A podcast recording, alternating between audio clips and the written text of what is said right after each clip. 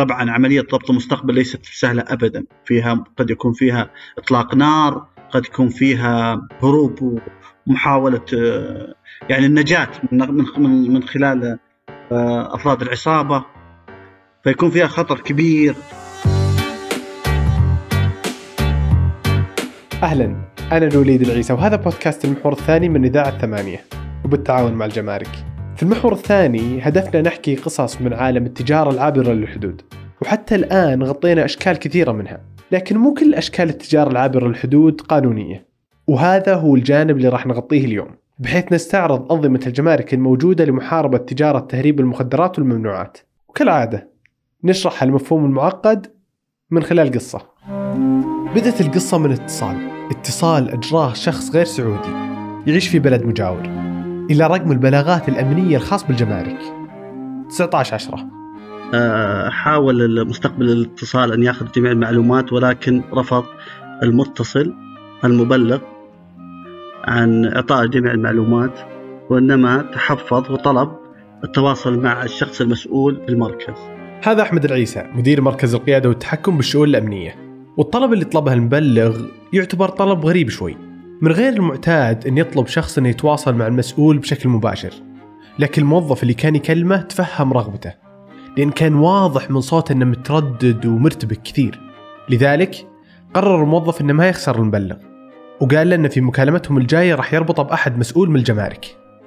هالشخص المسؤول هو أحمد العيسى. اتصل على 19 10 مرة أخرى تحول اتصال آه، لي كلمته تناقشت أنا وياه قال عندي معلومات عن تهريب مواد مخدرة.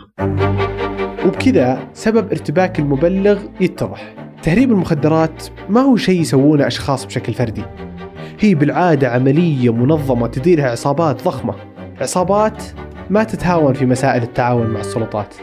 الرجل كان لحد الآن كان فيه شوي من الخوف ولكن ولله الحمد آه، طلبنا منه آه، أنه راح يتواصل معك الإدارة المعنية. وهي إدارة التحريات التحقيقات والتحريات. في هالمرحلة الموضوع ينتقل لعبد العزيز الصبيح مدير التحريات والتحقيقات. الإدارة اللي هدفها تستخرج المعلومات من المبلغين والمهربين. كان واضح من أسلوبه فيه تخوف. يحاول كثير يحاول إنه يتحقق من الشخص اللي اللي جالس يكلمه.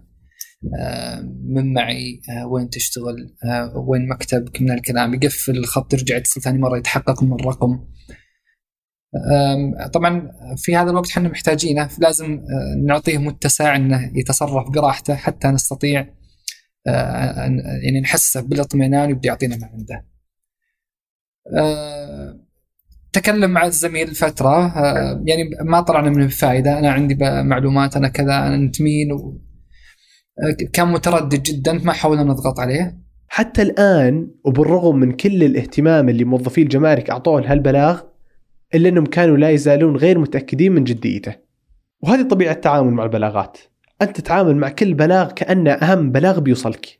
لأنك ما تبي يفوتك شيء مهم. لكنك في نهاية المطاف ما تدري وش اللي بتطلع منه بالضبط. لكن أخيرا بدأ المبلغ يعطي المعلومات اللي عنده. وبدأ بتفسير دوافع للتبليغ ذكرنا قال أنا عملت في المملكة العربية السعودية فترة طويلة وأولادي درسوا فيها ومن الكلام وكان بدأ يعني يتحدث عن ولاء لهذا البلد الحمد لله. وهذه من نعمة من الله ان أن الولاء لهذا البلد ليس من الأبناء فقط، الحمد لله محبة هذا الوطن عند ناس كثير، يعني بلد الحرمين قبلة المسلمين ولله الحمد. آه، أعطانا البلاغ قال أنا عملت في المملكة لفتره وأنا أعمل في الآن في أحد الشركات في دول مجاورة للمملكة. آه، ذكر ان في في أشخاص آه، يعني انضموا للشركة من فترة قريبة بدا يلاحظ عليهم تصرفات غريبة. طبعا الشركة هذه لها واردات كثيرة للمملكة. آه، وذكر أنه بيتم خلال الأيام القادمة آه، تمرير أو تهريب آه، مجموعة عدد ضخم جدا من المواد المخدرة في أحد الشاحنات. وقال بس أنا مجرد ما أتأكد برجع أزودكم بالتفاصيل. المسؤولين في إدارة التحقيقات ما مانعوا. شكروه على مبادرته وزودوه برقم خاص لأحد الموظفين وطلبوا منه يتواصل معه مباشرة. وبعد أسبوع من الصمت التام وصلت رسالة غريبة رقم الموظف. السلام عليكم أبو فلان. كانت الرساله كانت مشفرة شوي. التريلر اللي قلت لك كذا صاحبها بيبيعها وأنا برجع اكلمك عليها. ففهمنا إن خلاص إن العملية بدأت التحضير لها فعلا. من بكرة اتصل وذكر ان الشاحنة الآن محملة جاهزه فيها كمية ما أعطانا عدد لها بس نقلنا كمية ضخمة من الكبتاجون مخبى داخل ارساليه معينة واحتمال إنها تصل خلال اليومين القادمين. الآن بالنسبة لنا الآن اكتملت بيانات البلاغ. لابد أول شيء أن نحلل هذا البلاغ ثم يمرر إلى الجمرك المنفذ المعني آه، حتى يتخذ الإجراء فيه. مباشرة أخذنا هذه المعلومات حولناها إلى مركز الاستهداف. مركز الاستهداف.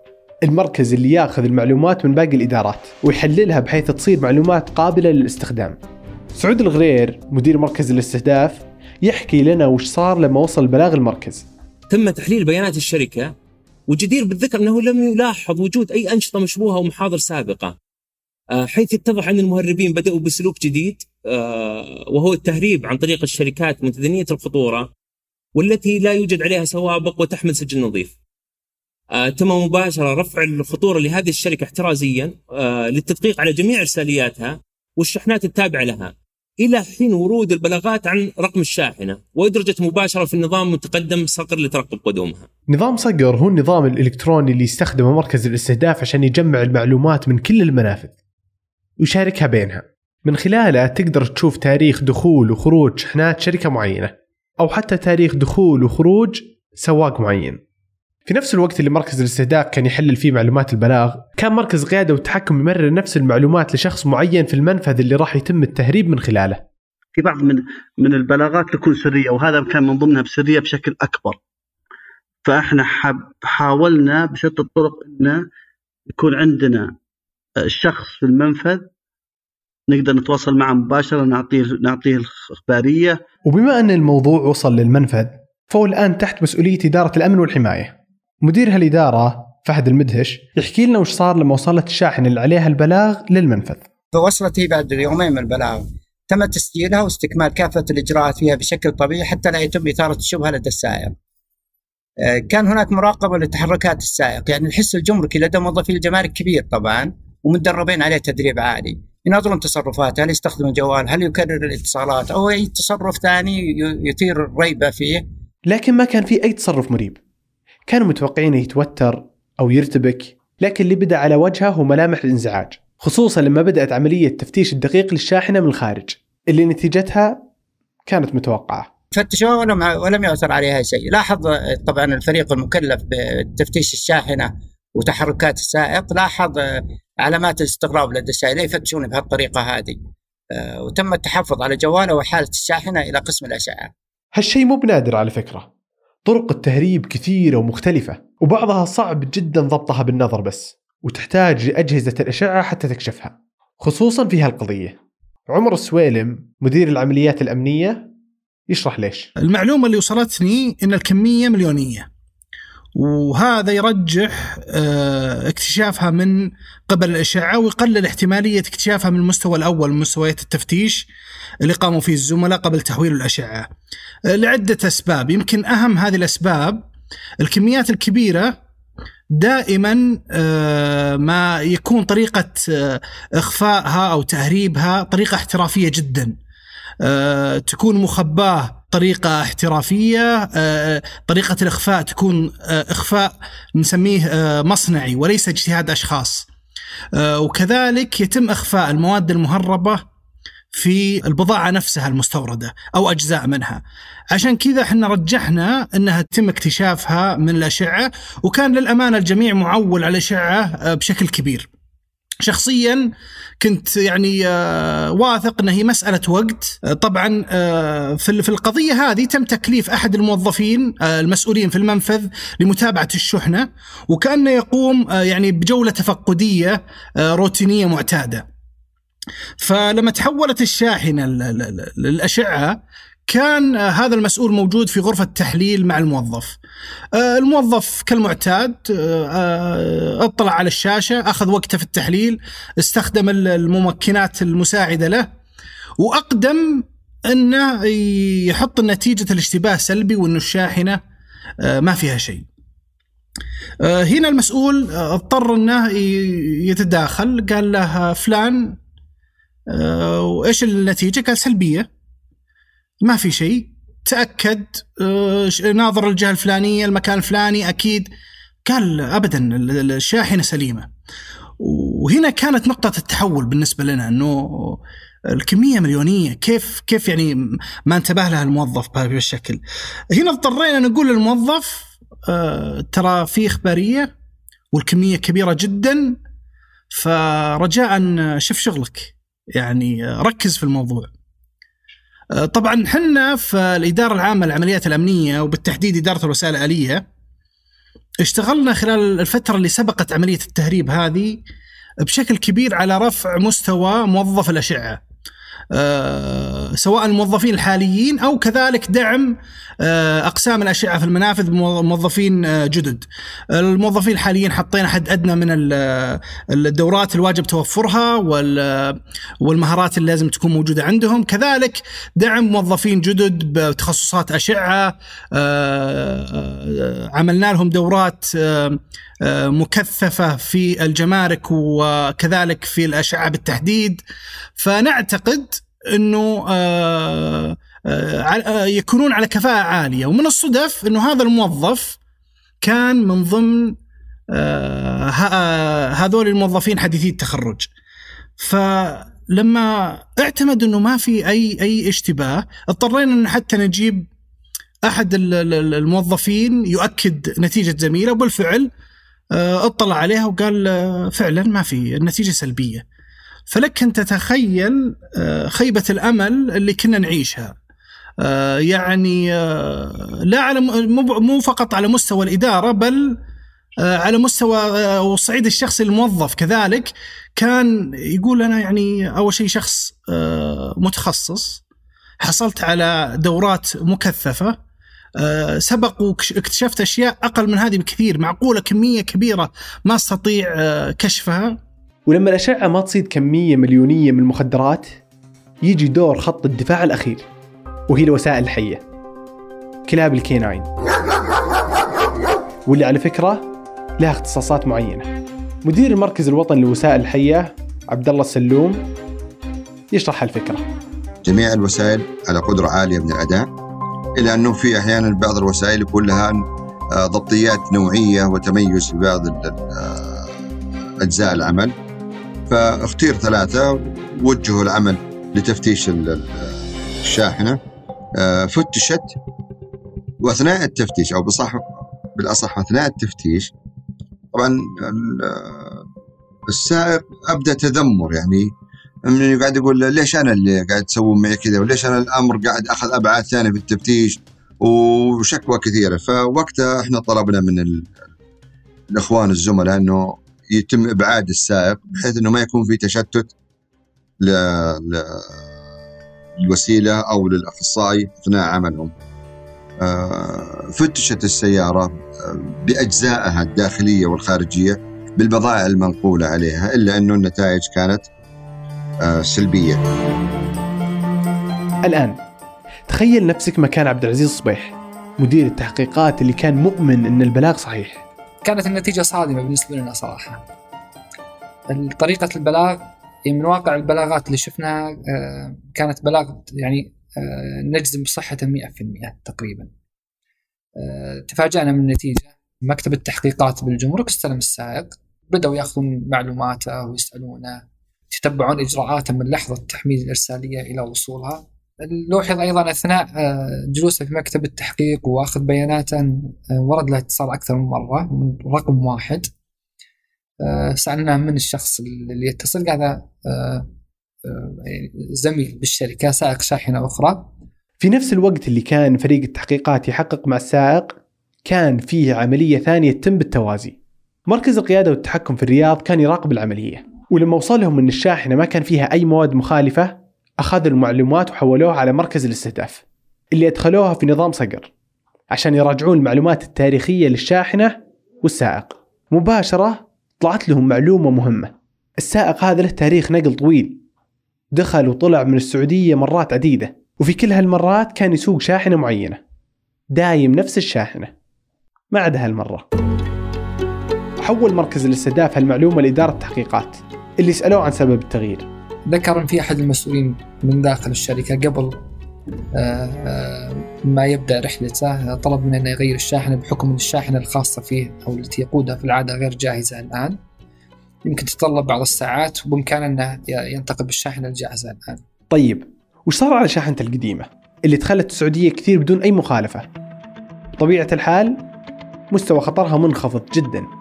هالشاحنة الآن مع الشخص اللي كان طول الوقت يتصل على السائق ومباشرة فهموا كل اللي جالس يصير الدلائل الآن تشير إلى أن فعلا أن عملية التهريب فالشاحنة هذيك. آه، الاتصالات كانت متكررة آه، يعني ساق الزملاء ساقهم الفضول بمعرفه آه، أسباب الاتصال طلبنا منه أو طلبوا منه إنه يرد على الاتصال بسبيكر طبعا. نحاول ما نعطيه مساحة إنه يتكلم بشكل موسع غالبا يكون الجوال بيد المحقق ويسمح له بالكلام في حال يعني اعتبارات آه، مشبوهة أو إشارات أو يعني يقفل الخط مباشرة.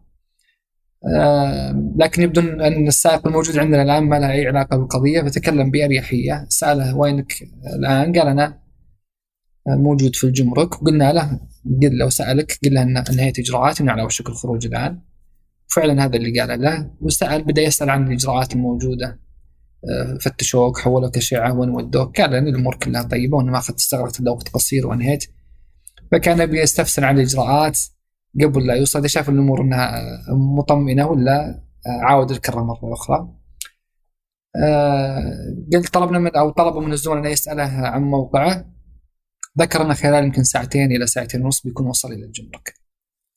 مباشره بلغوا الزملاء بالأمن الجمركي ورفعنا حالة التأهب لاستقبال الشاحنة هذه اللي عليها الكلام. هنا كل شيء صار أسهل وأوضح. بمجرد وصول الشاحنة فتشوها إدارة الأمن والحماية من الخارج وسألوا السواق كم سؤال عن محتوى شاحنته ومصدرها والمكان اللي هي رايحة له وعلى طول بان الفرق السواق كان مرتبك جدا من الأسئلة وأثار ريبة المفتش اللي حول الشاحنة مباشرة لقسم الأشعة. الخبر اللي أسعد عمر السويلم وفريقه بعد ما كانوا متوترين في الساعتين اللي راحت. أه، بعدها أه، يمكن أه، جلست الساعة ومدة ساعة ونص تقريبا أو ساعة. في في دوامة من خيبة الأمل. آه، تضارب في الأفكار. وين راح نبدأ إحنا في الإدارة؟ كيف نعالج هذا الخلل؟ التصنيفات اللي صارت آه، دورات التدريب اللي سويناها البرامج استراتيجية وسائل الآلية وموظفي الأشعة كلها راحت مع الريح. وكيف راح نبدأ من جديد؟ حتى جاني آه، اتصال من آه، أخوي عبد العزيز الصبيح.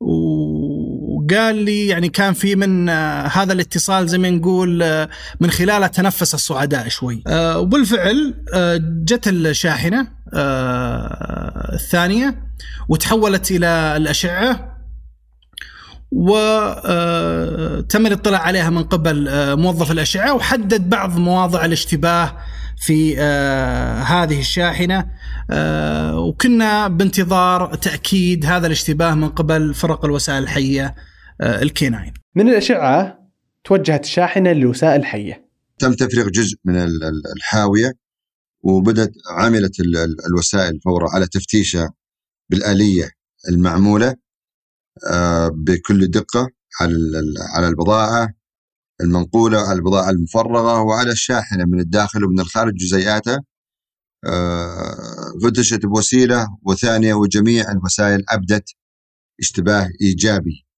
لأنه أنه في مادة موجودة هنا مخبأة آه، من المواد اللي تم تدريب الوسائل على اكتشافها الآن ممكن تسأل نفسك ليش كل هالخطوات؟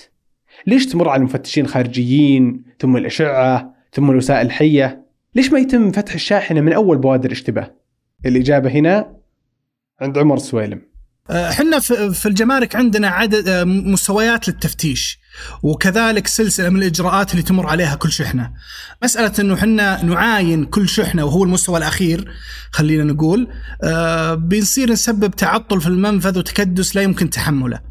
فنمر على هذه المراحل بالتدريج وهذه المستويات كذلك ما نغفل دور مركز الاستهداف الدور الفعال اللي يقوم فيه آه، فمن خلال مرورنا على هذه المراحل والمستويات بالتدرج إذا كان في اشتباه عالي آه، من قبل آه، أحد هذه المراحل فبالتالي يتم تفتيشها أو أو إحالتها للمستوى الأخير من مستويات التفتيش وهو المعاينة. وهذا اللي صار. تم فك أجزاء من محتويات الشاحنة وظهرت الكميات الضخمة من المخدرات الموجودة داخلها الخطوة التالية كانت إعادة إغلاق الشاحنة والتجهيز لخروجها من المنفذ إي نعم حتى والكمية مليونية إلا أن الجمارك وبالتعاون مع مكافحة المخدرات كانوا مهتمين أكثر بالشخص اللي راح يستلمها داخل السعودية مثل ما يشرح أحمد العيسى لو ضبطنا هذه الشاحنة فقط ووقفنا صدقني راح يجي بكرة ولا بعد شهر ولا بعد شهرين وراح نفس آه، صاحب البضاعة راح يطلب ثانية وثالثة ورابعة.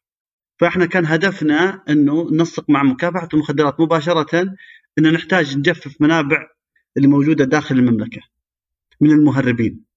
لأن هذا الشخص ما راح يوقف. بس لما تضبطه خلاص. راح تضبط راح تضبط سلسلة من المهربين.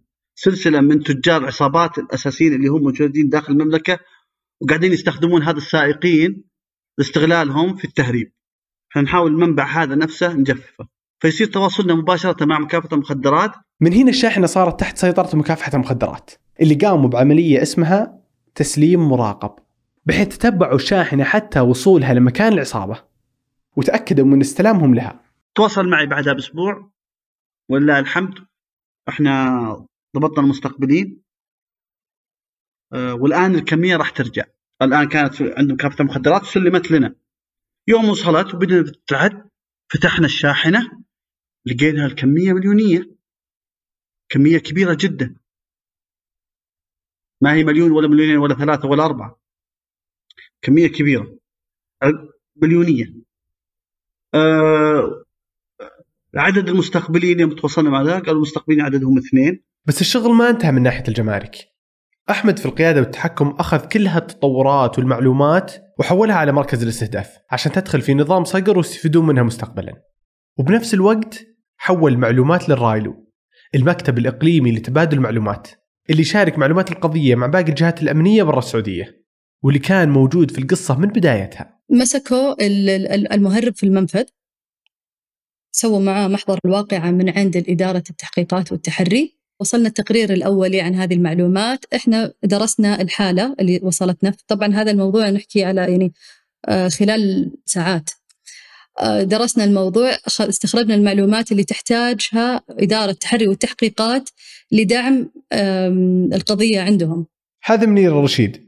مديرة المكتب المكتب كان موجود مع القضية من البداية مثل ما قالت لكن دورهم الأهم جاء بعد ما تم الضبط رسميا لما تواصلوا مع الجهات الحكومية في البلد اللي جات منها شحنة المخدرات. بعد تبادل المعلومات الكثير ودراسه الحالة ودراسة المعلومات اللي قاعدة تجينا الدولة المجاورة قدرت مع آه، جهات إنفاذ القانون اللي هم اللي في دولتهم القبض على الشبكات المرسلين لهذه المخدرات. الآن تقدر تلاحظ الاعتماد الهائل على المعلومات والبيانات في شغل الأمن الجمركي.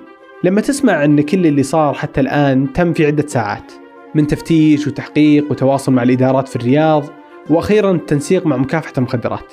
لما تسمع أن كل هذا تم في ساعات تتوقع أنه تباهي وترف. لكن في الواقع الطريقة الوحيدة للأمن الجمركي أنهم يسوون شغلهم بالطريقة الصحيحة. وكيل الشؤون الأمنية في الجمارك محمد النعيم يتكلم عن قصة تحول لهالعمل المنظم وبداية إدارة التحقيقات. إدارة التحريات والتحقيقات هي إدارة مستحدثة جديدا. آه، يمكن كان آه، مفهومها في السابق أنه إدارة القضايا آه، أو إعداد محضر الضبط لمخالف المهرب وإحالته إلى الجهة المختصة. المهرب عنده معلومات كثيرة كيف نستفيد من هذه المعلومات؟ فاستوجب علينا استحداث هذه الإدارة ودربنا فيها موظفين كيفية التعامل آه، مع المهرب. يجلس معه في أسئلة معينة يستفسر منه ويحقق معه على حسب آه، نوع جريمة التهريب القائم فيها. وهذا التحقيق أو المعلومات اللي يقدمها بتفيدنا بأكثر من جانب.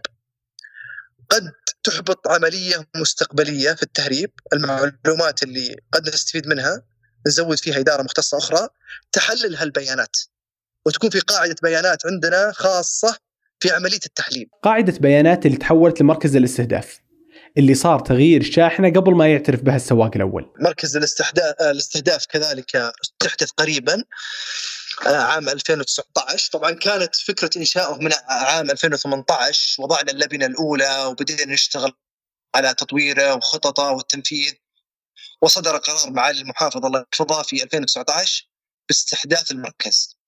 المركز يتمحور على ثلاث إدارات آه، استهداف المسافرين أو التعامل مع المسافرين وهي أمن المسافرين وامن الشحن وكذلك التحليل التحليل الاستخباراتي مثل القضية اللي ذكرت لك قبل قليل التعامل مع تحليل البيانات هذه تحتاج إلى فريق يبدأ يحلل البيانات يربط سواء المسافر مع شركات ومؤسسات وبناء عليها يطلع المخرج النهائي آه، مرة أخرى في النظام. بجانب هالعمل المنهجي داخل الجمارك محمد النعيم فخور بعد بالعمل المنهجي خارج الجمارك مع الجهات الأمنية الثانية. طبعا آه، جزء من أهدافنا أو, أو هدف رئيسي لدينا هو التنسيق مع الأجهزة الأمنية ووجود الشراكة آه، الشراكة المتينة معهم. طبعا يتطلب دعم عملية التسليم المراقب اللي ذكرتها التنسيق مع قوى الأمن الداخلي سواء مكافحة المخدرات أو الأمن العام في عملية تمرير المهربات وضبط المستقبلين من الداخل. كذلك الشراكة في عملية الوسائل الحية. في 2019 قمنا بمشاركة الجهات الأمنية أكثر من 211 عملية سواء في تفتيش مقرات آه، آه، للسجون ولا دعم لعمليات آه، المسوحات من الداخل لعمليات سواء وجود مواد مفجرة أو مواد مخدرة من الداخل ومسح لعملية مزارع يوجد فيها مخدرات. وكل هالأشياء اللي ذكرناها إدارة التحقيقات وقواعد البيانات ومركز الاستهداف والتعاون مع الجهات الأمنية الثانية كل هالأشياء هي اللي تخلي الأمن الجمركي فعال في مهمته الرئيسية اللي هي الحد من التهريب قدر المستطاع. ومعرفة أفضل الطرق آه، للحد من التهريب. آه، طبعا تجفيف منابع كذلك آه، التهريب في الخارج. لما إحنا نضبط الأشخاص من الداخل والعملية اللي تو تحدثنا عنها كيفية التمرير خارجيا أكيد بتجفف هالمنابع للتهريب. ولما نضبط الأشخاص من الداخل وتنسيقنا مع شركائنا في قوى الأمن الداخلي كل هذا سيسهل علينا الحد من التهريب ونبدأ نتوجه إلى تسهيل التجارة. لرفع آه، آه، الأمن الاقتصادي للمملكة. إنفاذ الأمن وتيسير التجارة هو ميزان، يعني المفترض إنه ما ترتفع آه، كفة على الأخرى. هذه الحلقة من إنتاجي أنا الوليد العيسى مازن العتيبي والعنود شويعر حررها محمد الحسن راجعها ثمود بن محفوظ وسحر سليمان واشرف عليها عبد الرحمن بن مالح العنود شويعر وعادل بارجع أشوفكم على خير.